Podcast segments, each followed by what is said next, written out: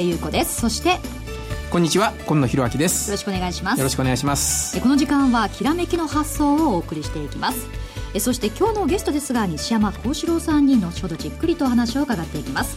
ではまず日経平均株価ですね。午前の終値を確認していきます。23円21銭安1万8892円81銭となりましたえー、朝方ですね。1万8943円46銭つける場面もありましたが安いところでは1万8820円4円65銭となりました、えー、ではですねこの後ですね、えー、石山、えー、今野さんにですねじっくり前場の振り返りと今週の相場展望についてお話を伺っていきます。この番組はパンローリングの提供でお送りします。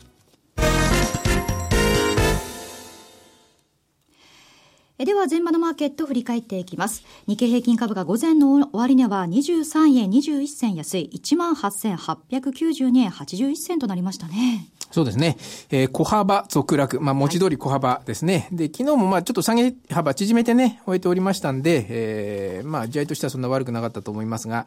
えー、今日も、まあ、海外マーケット、まあ、アメリカは反発、ヨーロッパへ下げましたかね。はい、で、アメリカは反発して戻ってきたんですけども、ただ国内的になかなかこう、積極的な手がかり材料も乏しいということで、うん、まあ、弱含みで推移したということ。途中、日経平均ね、プラスに転じる場面もありましたが、はい、あただまた、再び全引けにかけて押し戻されて、結局小幅安ということですかね。はい。値上がり銘柄数ですが、全体の45.8%、一方の値下がりが46.2%と拮抗する形となっていますが、個別で何か気になる動きというのはありましたか？今日やっぱり目立った動きは東芝ですね。はい。えー、結局引け、全引けで10%を超える下落になってますもんね。はい、そうですね。えー、朝方からまあ、売り先行で始まって、えー、時間の経過とともにじわじわ下げ幅広げて、えー、まあ結局10、10%、10.3%ですか。はい。あということで、えー、年初来安値を大きく更新してました。してますね。はい。まあ、東芝の今後の行方というのも気になるところですよね。ね、まあ、昨日大規模なリストラ発表しまして、はい、えー、今期の5000億を超える最終赤字ということなんですが、は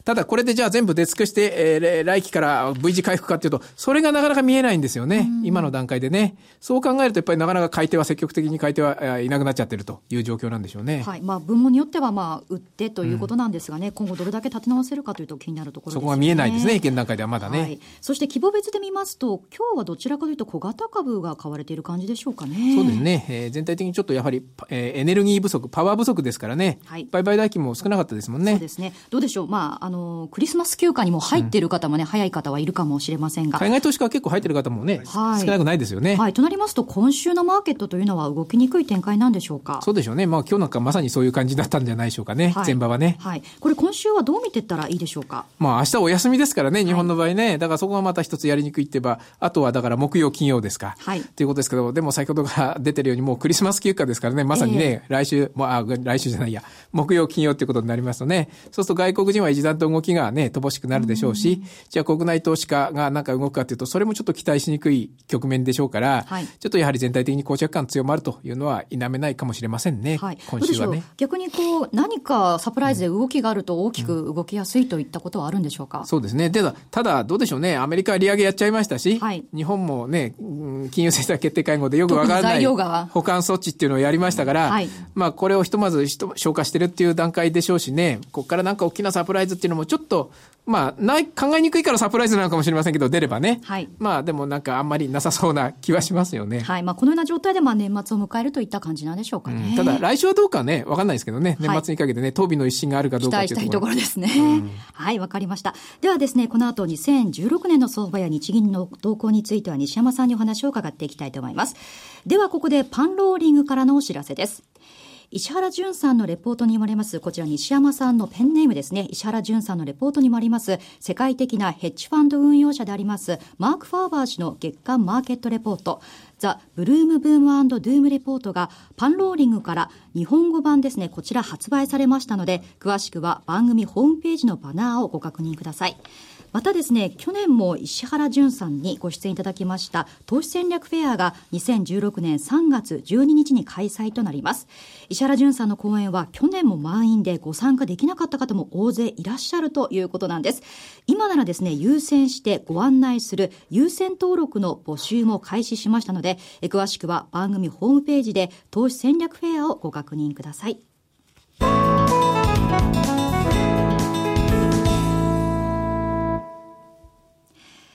は今日のゲストをご紹介していきましょう。西山幸四郎さんでよろしく、よろしくお願いします。皆さんこんにちは、西山幸四郎です。よろしくお願いします。はい、西山さん、ラジオでは、西山幸四郎という名前なんですが、はい、ペンネームで先ほどもご紹介しました、はい、石原淳さんというそうですね、あの、株のレポートとか書く場合は、そっちの名前で書いてるんですけど、はい。えー、っと、あのー、今度ですね、あのー、岩井コスモ証券さん。今、まあ、100周年記念なんですけど、はい。まあ、その岩井さんが、まあ、新しい、あの、マーケットのですね、えー、ネットのページというのを、えー、作られまして、はい。えっ、と、今週の月曜日からですね、まあ、毎週月曜日に、まあ、マーケットの最前線と、マーケットの停留で何が起こっているのかというレポートを書いてますんで、はい。えー、あんまり今まであの、私は FX 中心に書いてたんですけど、ちょっと株の方のレポートをこれから始めるということで、はい。えー、興味がある方はぜひ読んでいただきたいと思っております。はい。プロの目から見た相場の見通しやトピックをタイムリーに提供していくということなんですよね。うん、まあ、あの、主にマーケットの停留でですね、まだまあ表面化してないのを先取取りしていこうという、あの、レポートなんで、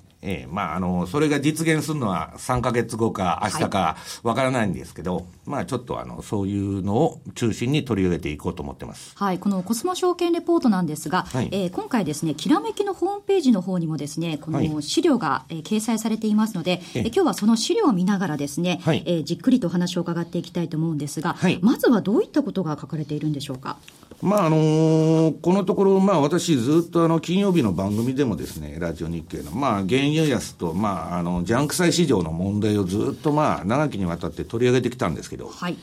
まあ、あの和島さんなんかもよくこれ見てるということだったんですけど、えー、まあ、く前回この番組出た時に崩れてきそうだなと。で、やっぱり崩れてきまして、まあ、ちょっと今ですね、あの、QE、QE、QE って言って量的緩和やってますんで、もう世界中金がジャブジャブのようなイメージなんですけど、実際の市場の流動性はあんまりないってことなんですね。ですねえだから上がってるうちはいいんですけど、みんなが下げ出して危ないと思ったら一気に、まあ、あの、流動性がなくなっちゃうと。ただ今、まあ、まあ、79.38ですか。これまあ、あの、48からジャンク債の ETF ですね。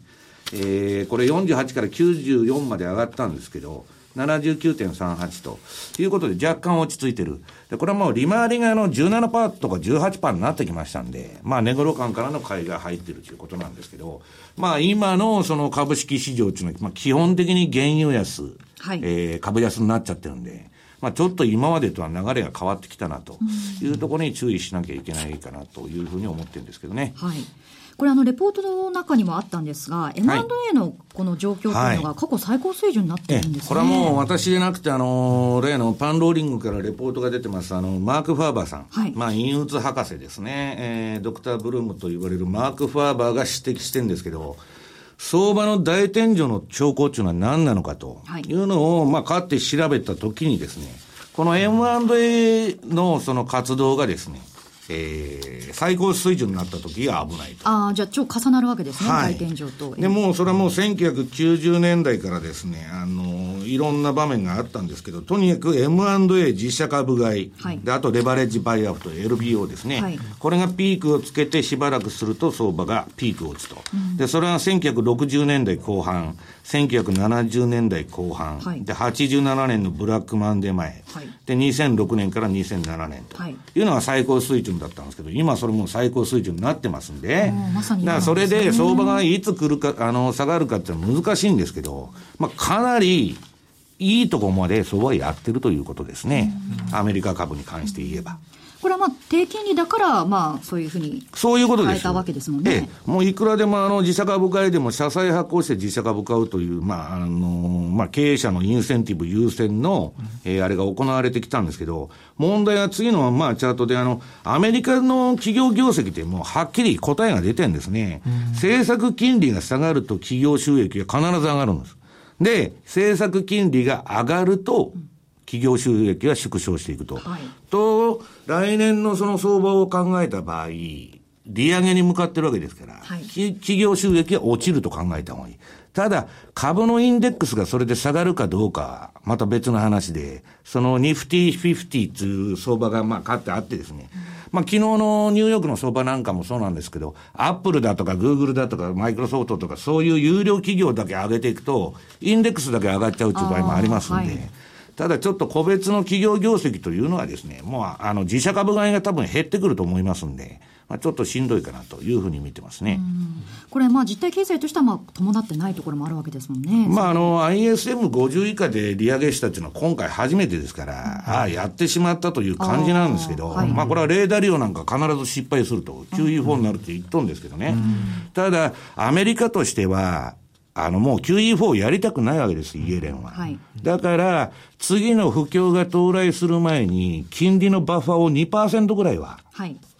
あの、利上げしといて、と次、利下げで対応できるじゃないですか。えー、で、不景気に丸腰で臨みたくないと、はい、いうことですね。で、それはアメリカはまあ出口自分だけに逃げてこうとしてるんですけど、うん、まあその保管をドラギと黒田さんのとこでやらしているという構図になってるわけですね。うんその話聞きますと、その来年度のそのアメリカの利上げのペースというのはどう見ていったらいいんでしょうか？いや、普通、まあ市場で今4回と言われてるんですね、はい、FRB のドットチャートから何から。はい、ただ、株に、アメリカの株に強気の人は来年2回しかないと。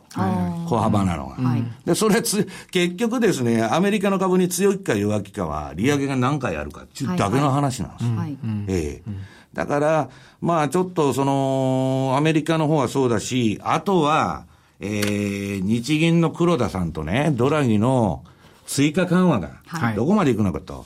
い、で、まあ、あの、今野さんは、あの、毎回、あの黒田さんの会見に出ておられるんですけど、はい、その今の相場はね、はい、私はまあみんなクソみそに言ってるわけです。うん、私はもう、黒、あのー、ずっとラジオの放送で言ってきたのは、日曜の QE っていうのはもう限界なんだと。うんうん、それはなぜかって言ったら、買う国債がなくなったからなんです。そうですね。もう井戸がね、枯れかかってきてますもんね。買う国債がないと。うん、で、その国債がない中で、うん、えー、買うものがないんで、ドラギさんはマイナス金利やったと。はいはい、ところが日本マイナス金利やっちゃったら、例えば郵政の株とかどうなるんだと。運用がおぼつかないと。不利を撤廃しちゃったらね。はい、で、やるわけがないと。で、私はもう消費税10%も決まっちゃったんで、今、軽減税率の議論してるわけですから、うん、もう緩和はないと思ってたんですけど、はい、今回の措置を受けまして、うん、これはもう黒田さん、バズーカ3やるなと。あの、伏線だっていうことですか？ええ、ね、私は思ってるんです。先週で、それは、うん、あの、まあ、ちょっと今野さんのその黒田さんの会見聞いた感触もお伺いしたいんですけどね、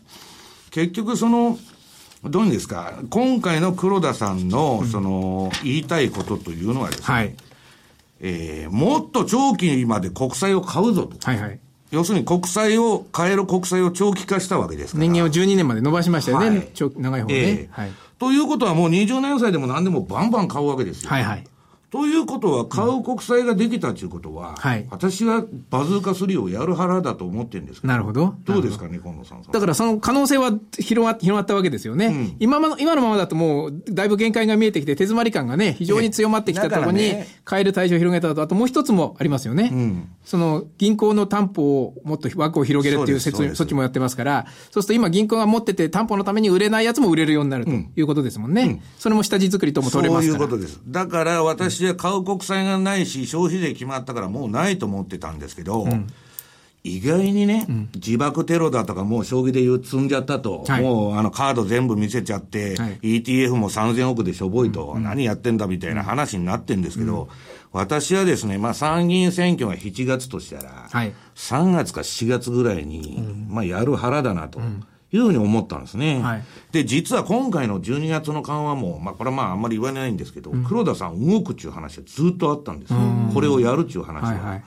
だからまあ、そういう意味では、バズーカ3があると、うん、来年は。今回ね、その12月ってやっぱり一つポイントとしては、やっぱり賃上げへの影響っていうのはだいぶ言われてましたよね。うん、で、今もう賃上げ、来年の春の春闘の組合なんかね、その要求作り入ってるじゃないですか。うん、もうだいぶ、決定じゃないけども、もうプランとして出てるのが、これやっぱり弱いんですよね。組合、トヨタなんか去年6000円出して4000円の妥結だったのが、要求で今は3000円なんて言ってる話ですから、これだともう来年の春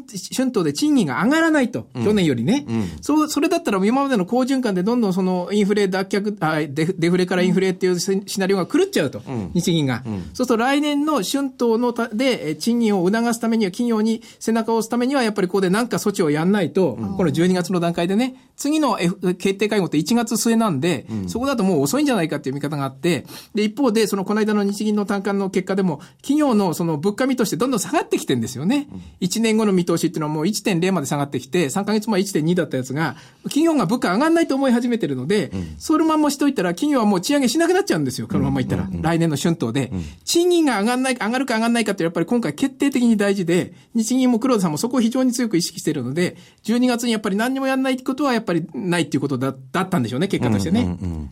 そうですね。うん、これあの、黒田さんのね、その措置、まあ、マーケットがちょっとこう、ネガティブに反応した面もあって、失望みたいに言われてますけど、うん、深く読み解くと、うん、その、今野さんの話なり、QE3 来年に向けてなり、かなりもっとこう、マーケットが理解してない部分っていうのがありそうですね。だからファンドのね、海外のファンドに聞くと、これはもうやるぞと。いう話になってるわけです。うん。ただ、目先はね、その自爆テロに終わったとかいろんなこと言われてるんで、うだうだしてますけど、まあ、どうせファンドなんてもう、あの、今休んじゃって、年明けしか出てこないんで、まあ、あの、海外要因も、まあ、もともその、あるんで、バズーカ3やったら上がるっていう話じゃないんですけど、その賞味期限としてはですよ、日本株の。まあ来年の7月選挙までは続くと。はい、で、7月の選挙終わっちゃったらもう何もやりませんから。はい、で、次やるとしたら、再来年の消費税がやばくなってきたら、はいはい、また対策打つと。はい、ということは、7月以降、秋ぐらいまではまたやばい。うん、まあ何も多分下がるだろうと。はい、で、ただしですね、まあ、あの、海外でが言うには、バズーカ3があったらですね、うん来年そこで、まあ、日本株は当年の、当面の高値をつけるんじゃないかと。なるほど。いう見方が多いですね。うん、夏までということなんですね。えー、となると、こう、年間の相場感でいうと、今年2015年も、まあ、前半比較的強く、まあ、夏、上海ショックなどもあり弱く、後半もちょっとなんか、こう、だれてきた感じだったんですけれども、そういった流れになっていく感じなんでしょうかね。まあ、私もあの、10月末買い、4月末売りっていうことを、まあ、毎年ルーティンワークでやっとるんですけど、はいまあ来年はちょっと難しいなと。うん、あ、そうですか。要するにですね、7年間まあ金ばらまいてきてですよ。まあそれをアメリカがまあやめると。はい、で、あと、その金余り相場のそのあれというのはですね、日曜の、うん、まああの QE がまあどうなるかと。で、まあ、私はもうすでに両方ともかなり限界には来てるっちゅうんですけど、うん、まだ最後の一手ということで、はい、最終の、うん、ドラギも動く可能性あるし、うん、今言ったように黒田さんも、まあ、バズーカ数やるつもりだろうと。はい、そうすると、海外で下手に売ってると担がれる可能性あるわけですよね。それは、まあ、弱気の人はそれ警戒してるし、強気の人はどっかで大しめ買ってやろうというふうに思ってるわけですね。これ、個人投資家っていうのは、どういう戦略立てていけばいいんでしょうかね？もうですね、あの、丁寧に、はいうん、相場を張ることと必ずストップロスを置くこと。うん、来年は、その流動性パニックっていうのは私はどっかで起きると思ってるんですね、今。はいはい、で、まあ目先で言えばこれジャンク債の解約がまあ相当出てるんですけど、投信とかファンドの。これ出てくるのは実際にファンド処理するのは1月以降なんです。12月はもうやりませんから。はい、みんなクリスマスでもう休んでますから。うん1月相場にやっぱりちょっと注意が必要かなと、目先はですね。年明けということでとにかく、えー、いろんなことが、まあ、あの、相場っていうのはあるわけですけど、自分の身を守ってくれるプロテクトの方法っていうのは、うん、ストップロスを置くしかないわけです。うん、で、そこで打たれちゃっても、また買いゃいいわけです。買いたかったら。うん、だから、やっぱり損を垂れ流すっていうのは一番まずい。あれじゃないかなと私は思うんですけどね、個人の皆さんに言いたいことはですね。うん、はい、まあ来年に向けてはその参院選の前に何かしらのそのバズーカスイなり、安倍総理が何か施策を打ってくる可能性あると思うんですけど、はい、その高値っていうのはどのぐらいだと見たらいいんでしょうか、んあの天井が低いんですね、アメリカもですね、私、今年ほど、あ今年というか、来年の相場の見通しほど、うん弱気強気が分かれている年はない。難しいですか？弱気な人は日経平均でもね、1万5000円とかそんなん言ってますし。はいはい、で、まあ強気って一番カンカンの強気の人でもまあせいぜい2万3000円ぐらいで。2万3000円台ぐらいですかね。すごく天井が低いんですよ。そうですね。で、為替でもですね、130円中人も言えば、110円割れると。為替がまた極端に割れてますよね。割れてます。割れてます。だから、要するに乱高下するんですよ。本当に。だから、まあ、あの、いかなる、まあ、あれも相場見ながら、まあ、やっていくわけですけど、まあ、ストップロスを置いてですね、まあ、基本的に私個人の、あれで言えば、まあ、テクニカルに従順に、あの、相場をやっていこうかなということですね。そう考えるとあれですね、大胆さよりもちょっと慎重さが求められる年になる来年はね。かもしれませんね、来年はね。とりあえず、アメリカが金利上げたっていうことの影響というのは、あの、もうブラジルなんか、あの、格下げ食らってですね、はいその日に。はいまあ今大変なことになってるんですけど。そんでも追随利上げしなきゃいけない状況でしょ？そういうことです。インフレですから。これは厳しいですよね。はいはいだから私は今世界経済で、ただまだね、楽観的なのは、はい金利上がってないから、先進国どこも。はい。今の異常低金利で起きたバブルっていうのは、金利が上がったらアウトなんです。で、まあ、先ほどの近藤さんの話とちょっとまあ、ずれるようなところもあるんですけど、私は黒田さんは、インフレなんかになってほしくないと思ってると思う。なるほど。インフレになっはいたら日本アウトですから。そうですね。金利が上がっちゃったらね、ええもう終わりですもんね。ええ、だから JGB の金利を上げないためにアベノミクスやってると私は思ってるなるほど、なるほどで。株高とか円安っていうのは、その付録に過ぎませんから、まあ、金利がね、日本の国債の金利が上がらない限りは、まあ、基本的に金金余りと見といた方がいいんじゃないかという感じなんですけどね。その金余りのお金はどこに流れていくんでいや、しょうか、ね、もう豚積みのままですよ、それ。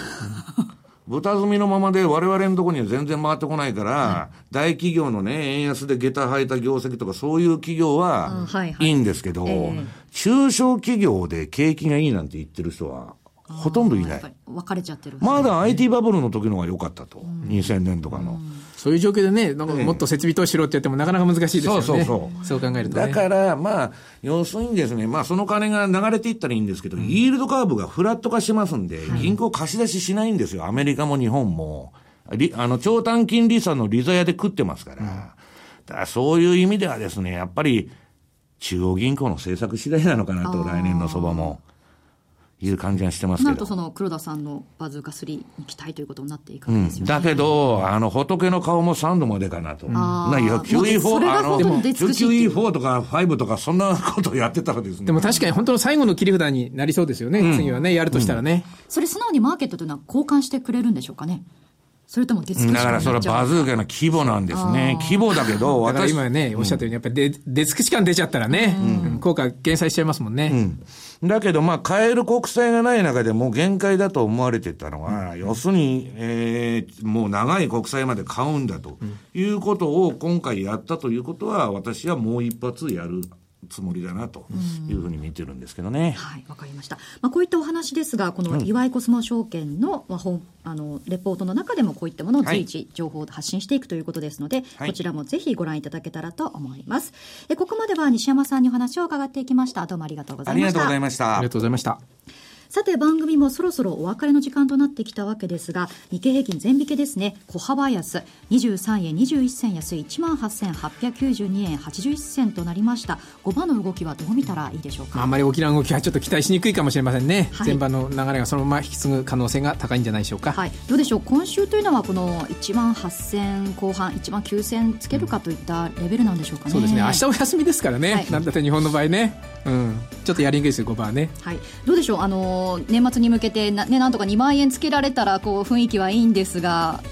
厳しいでしょうかね。サンタクロースラリーがあるといいですけどねでも1000円以上ありますもんね。ね1000円ね。1週間で1000円。ちょっと一時はね2万円つけた時にはねそれ期待したかったんですけれどねちょっと厳しい状況ですが、まあ、なるべくね高い水準でまあ、あの歴史的に見ると、クリスマスから年初の2営業日までにすごく上がってるっていうのはあるんですけどね。はい期待したいところですよね。来週も素敵なゲストをお招きしてお話を伺っていきたいと思います。ここまでは今野さんにお話を伺いました。ありがとうございました。失礼しました。この番組はパンローリングの提供でお送りしました